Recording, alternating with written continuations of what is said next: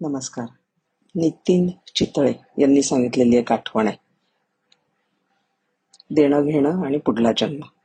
ते म्हणतात खूप वर्षांपूर्वी पावसाळी दिवसामध्ये लोणावळा एस टी स्टँडवर एका गरीब आणि म्हाताऱ्या आजीकडून एक रुपया देऊन पंच्याहत्तर पैशाचा वडापाव मी घेतला आणि एस टीकडे धावत सुटलो.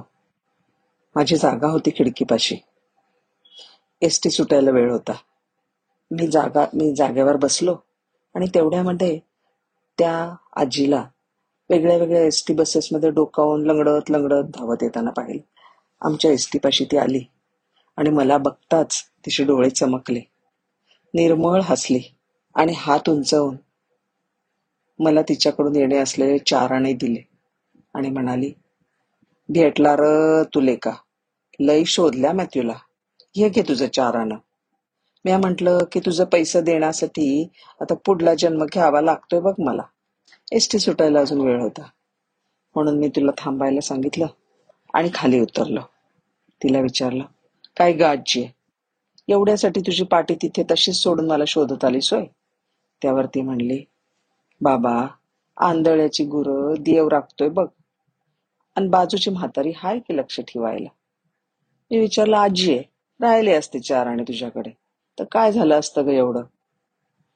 त्यावर ती जे उत्तरली त्याने मला पार निरुत्तर करून टाकलं. ती म्हणाली असं बघ बाबा राहिलं असतं चार अण माझ्याकडं तर आपल्या दोघांचा पुन्हा जन्म काय चुकत नव्हता बघ. माझा जन्म तुझा चार अण देण्यासाठी आणि तुझा जन्म माझा चार अण घेण्यासाठी. आणि त्याला जबाबदार मी होते हो. आणि पुढला जन्म कंचा येतोय कुणास ठाऊक? माणसाचा प्राण्याचा की आणखीन कुणाचा? म्हणजे आला का पुन्हा? चार आणण्यासाठी पुन्हा पुन्हा जन्माचा फेरा. आणि त्यात आपण पुण्य करतोय की पाप? काय माहीत? आणि मग हे चक्र होणार तरी बंद कधी? मी पार खल्लास होऊन गेलो. एसटील सुटायला अजून सुद्धा थोडा वेळ होता. विचारलं आजी आहे?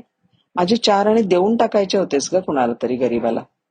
त्यावर आजी म्हणली अरे कुणाचे तरी पैसे कुणाला तरी द्यायचा अधिकार मला नाही रे बाबा. पैसे तुझं. आणि त्यावर मी कशा पाहिजे पुण्य कमावू? मी तुझं चार आणं तुला दिलं. आता मी सुटले बघ.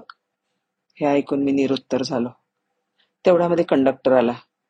त्याने घंटी मारली आणि मी पटकन आजीला वाकून नमस्कार करून एसटीत शिरलो. ती आजी मोठ्या समाधानाने पाठमोरी आपल्या पाठीकडे लंगडत लंगडत निघाली होती. त्या सुसंस्कृत आणि सुखी समाधाना सुखी समाधानी आजीला बघून माझे डोळे भरवून आले. धन्यवाद.